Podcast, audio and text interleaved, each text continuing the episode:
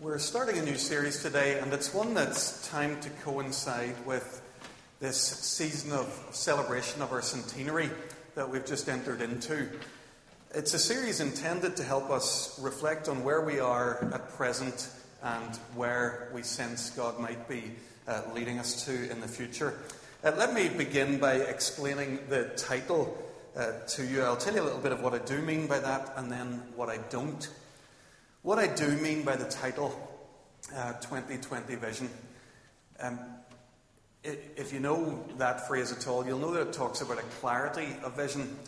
I have to be honest, I didn't really know what it meant. Uh, I knew that it meant if you had 2020 vision, you had good vision, but I had to look it up. And 2020 vision means that a person can see from 20 feet what a normal sighted person should be able to see from 20 feet. That's what it means. Um, I'm sure there's a fancier way of putting it, but that's what I distilled it down to. It means being able to see normally, whatever that is, to have at least average eyesight, to, to stand and to look on something and to see it as a normal person would see it. My prayer is that as we look at some of this stuff together for the next few weeks, that there will be a sense of this making sense. And as we listen to God's word, as we're guided by His Spirit, that we'll see clearly what we ought to be seeing. So that's 2020 vision. There's a second uh, aspect to this, and you, you, might have guessed on that.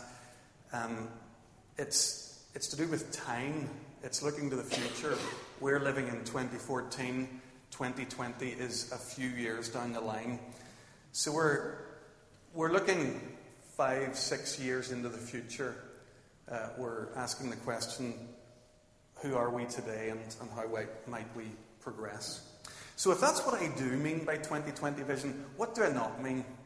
Well, let me tell you, I am not going to present the church's comprehensive five or 5.5 year plan. Don't expect specific commitments to actions that we're going to undertake in 2018, 2019, and 2020. You know the kind of thing I'm talking about where uh, somebody says, in a context like this, stands up and says, In the next five years, we want to become a church of 500 families. In the next 10 years, we want to have planted 10 new churches. That kind of thing. If you're looking for that or waiting for that, it's not coming. Um, so be, be aware of that just now. I'm going to share these next few weeks some observations of my own, but, but they're born out of conversations and thinking about the life of Kirkpatrick Memorial asking where, where are we at present and, and where might God be calling us to. So it's a pretty humble um, sort of approach to this vision question. Let me offer you one summary sentence of our 2020 vision that we're going to share over the next four weeks. Um, there's another slide there. So, a church where we disciple one another while reaching into the city, where people of all ages participate in the discipling of the young. So there's four different aspects there discipling one another, reaching the city, discipling our young, and valuing the ministry of older disciples. These are all things that have been on my mind, that are on the minds of our church leadership. But when I put them all down on the page at once, I noticed that they, there was a sense in which they were made of two pairs, and, and there's a balance around them. So we disciple one another, and that is that we continue to focus on the quality of our shared life here. And at the same time, we're paying attention to what God is calling us to beyond ourselves. Does God have any plans for Kirkpatrick Memorial beyond this immediate context in the city? And then the second pair, we're going to make discipling our children and young people an absolute priority. We must. Have you ever noticed how many, seemingly hundreds of them, uh, go out on a Sunday morning? Of course, that's a priority for us here in Kirkpatrick Memorial. But we want to do that not by sidelining any older members, but actually rather by drawing them into the process and saying, What do you have to share that can help us disciple our younger people? So I hope there's a bit of a balance to these four things. we will deal with one per week and uh, it'll be a, a short four week series. So let's begin with this first idea of discipling one another. When you see that title on the screen, if you've been around Kirkpatrick at all for any length of time, that, that looks like possibly the blandest thing I could put on the screen. Because that's all I've talked about here for 10 years. So to talk about being a church, discipling one another, helping each other follow Jesus, you might be asking, well, well why, why do we need to talk about that again? Or why, why would we be talking about that now? Let me give you a couple of reasons. Round about this time last year, we did a lot of thinking together as a church about how we wanted to make our network of small groups, discipleship groups, a more uh, strategic, more fundamental part of our church's life. So, taking a few moments today to revisit that emphasis and that idea, it seems to me a year later might just be a helpful thing to do. But there's a second reason why I think it's timely to think about how we disciple one another here at Kirkpatrick Memorial. About a couple of years ago, the General Assembly of the Presbyterian Church sent out this big, uh, well, edict, I was going to say. That's uh, a bit. Uh, it wasn't, wasn't that bad. They, they encouraged every church to review their pastoral care. Uh, I think the deadline for it was in September. They'd given us about a year and a half to get ourselves organised, but in true Kirkpatrick fashion, we missed that. And we got to doing it in around about February, just a month or two ago. A subgroup of our Kirk session conducted that review, and they came up with a, a pastoral care policy document. We would love it if anybody who's interested would read that. We didn't assume that everybody would be interested. We didn't print off 300 copies and take down half a rainforest. But what we have done is we've printed off 20 copies and they're on the table out there in the vestibule. And we've also put a PDF on the website, which you can just go to the homepage, resources, and it's in behind there Pastoral Care Policy 2014. I've said that we're a church that's interested in discipling one another, and that's not new language for us here, but but what does that really mean? And in particular, how does it relate to this idea of pastoral care? This question we were asked about reviewing our pastoral care. We tried to tackle that question in the very opening discussions uh, of this little subgroup and then in the opening wording of our pastoral care policy. And we ended up at the very start of the policy saying this We believe that Jesus Christ calls every person regardless of age or gender, to follow him, to be his disciple, to enter into fullness of life that only he can offer. Our greatest desire in caring for one another is to see each other respond to Jesus' invitation and to grow in maturity and in the life that he came to bring.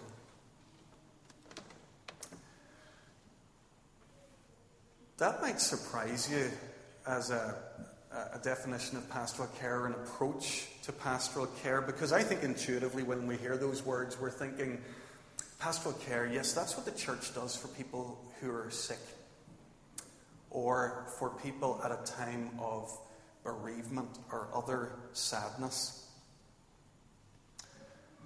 Whenever we talked about this as a group, we recognized how those are wonderful things. How it's of great importance that they not only remain in our church's life, but, but grow our expressions of that kind of care.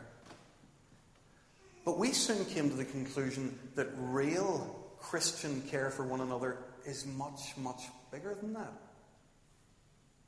It's not limited to what some people do for some others at a particular time of sadness or crisis. It's better understood as all the ways in which we can build each other up to flourish and to live well for Jesus. Why would we come to that conclusion about the nature of, of care and pastoral care? Why would we proceed with that kind of a definition? Well, it's on the basis of what the, the Bible teaches.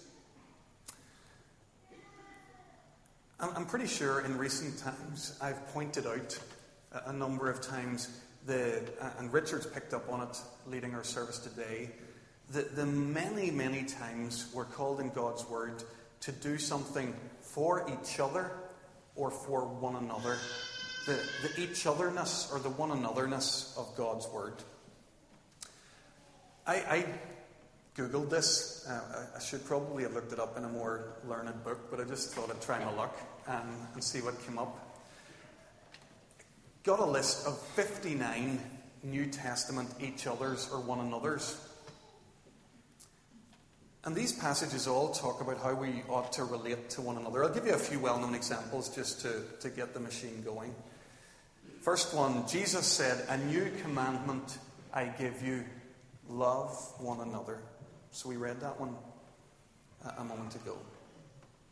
Jesus also encouraged his disciples to be at peace with each other in Mark chapter 9.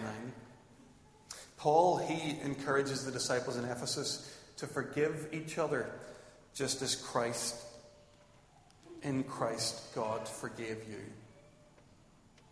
Now, as I've said, there's 59 of those, and that's not just going to make for a very interesting morning together if we do 59 slides uh, of these kinds of things. What might be more helpful is to, to look and see what patterns there are in these huge number of calls to, to sharing life together. And if there were repetitions, if there were patterns, we could say, well, that's given us a bit of a sense of what kind of care God's Word calls us to. I found as I expected, that the commands weren't all distinct. There aren't 59 different things. There's quite a bit of repetition there. And I found that they could be grouped into six categories that, at least, that made sense to me. Uh, looking at these six categories, we get a bit of a sense of what pastoral care or life together might be. The first one there is that we ought to love one another. I'm putting these, by the way, in order of which one occurs most frequently. Love one another one by a mile. It's the big one. God's people are to love one another. If we're growing in Jesus Christ, if we're becoming the church that God wants us to be, then we, we must be growing in love. The second one is that we're to be at peace with one another. So, this is the second most frequent idea. Now, if the first one seems really obvious, you know, love one another, that sounds like a Jesus kind of thing, a churchy kind of thing. This one I think is a bit more surprising. You know, because people always say, oh, when you come to church, it all looks so nice. Everybody's smiling, out smiling each other, everything's lovely. So, why would we need commands like this? And why would they need to be quite prominent and repeated and repeated and repeated? Because it turns out that whenever people really do share life, they do what people always do they, they bug each other and they annoy each other. Folks, beware of, of somebody who says to you, you know, our church is great. We, we never have a crossword. We never fall out. There's never you know, I'm going to guess that there are churches like that. Do you know why they're like that? Because they don't interact at all with each other. Because as soon as, as people do interact, whenever you share life, there will be strife. I'm just convinced of that. And that's why this second group of commands is so important. Given that there's going to be strife, try to learn to live at peace. A third category, serve one another. This is the next most frequent one. We read a moment ago about Jesus washing his disciples' feet. It's an amazing moment. Jesus is their boss, and he does the equivalent of cleaning the loos. He, he, he says this is what leadership looks like serve one another. Fourth one, encourage one another. Paul stresses encouragement in his letter, to, first letter to the Thessalonians, then the writer to the Hebrews tells him to encourage one another uh, to his readers. Fifth one is bear with one another. That's another uh, really realistic and surprising command, I think. You see, again, the truth is when, when you really share life together, there's going to be times when you, you couldn't be bothered. When that person has either frustrated you or, or maybe even for the time being bored you to the extent that you'd rather be off doing something else or with, with someone else. But here it is the command to bear with one another, carry each other's burdens. And then the sixth one, just for this morning, teach one another. Get involved in each other's lives. Help each other make sense of life and to live with greater wisdom. Like iron sharpening iron, the writer of Proverbs famously puts it. Folks, when I looked at those six different ideas, I'm, this is just what I'm just saying what I see. It seems to me that love one another is kind of like the basic command, would serve well as an umbrella over the rest. So if we're, if we're not loving one another, we can't claim to be a, a biblical Christian church. But love is quite a spurious word. I'm sure you appreciate that. It can be defined in all sorts of ways. And I wonder if the other five don't helpfully give us a sense of what shape our love should take. We're to love each other by serving each other, by encouraging and teaching each other. Whenever times are difficult, we're to strive to be at peace and to bear with one another. So the love that's commanded here is not sentimental. It doesn't mean looking around each other on a Sunday morning going, aha, aren't they lovely? I don't think anybody's doing that this morning anyway. I'm just checking. No, no, none of that. It's not that. It's not that. It's the other stuff. It's to value the, the shared life that God has given us enough to overcome strife to put yourself out to see the other person flourish. This is the New Testament vision for disciples of Jesus Christ and the life that they're to share together. And it's the context for any biblical conversation about pastoral care.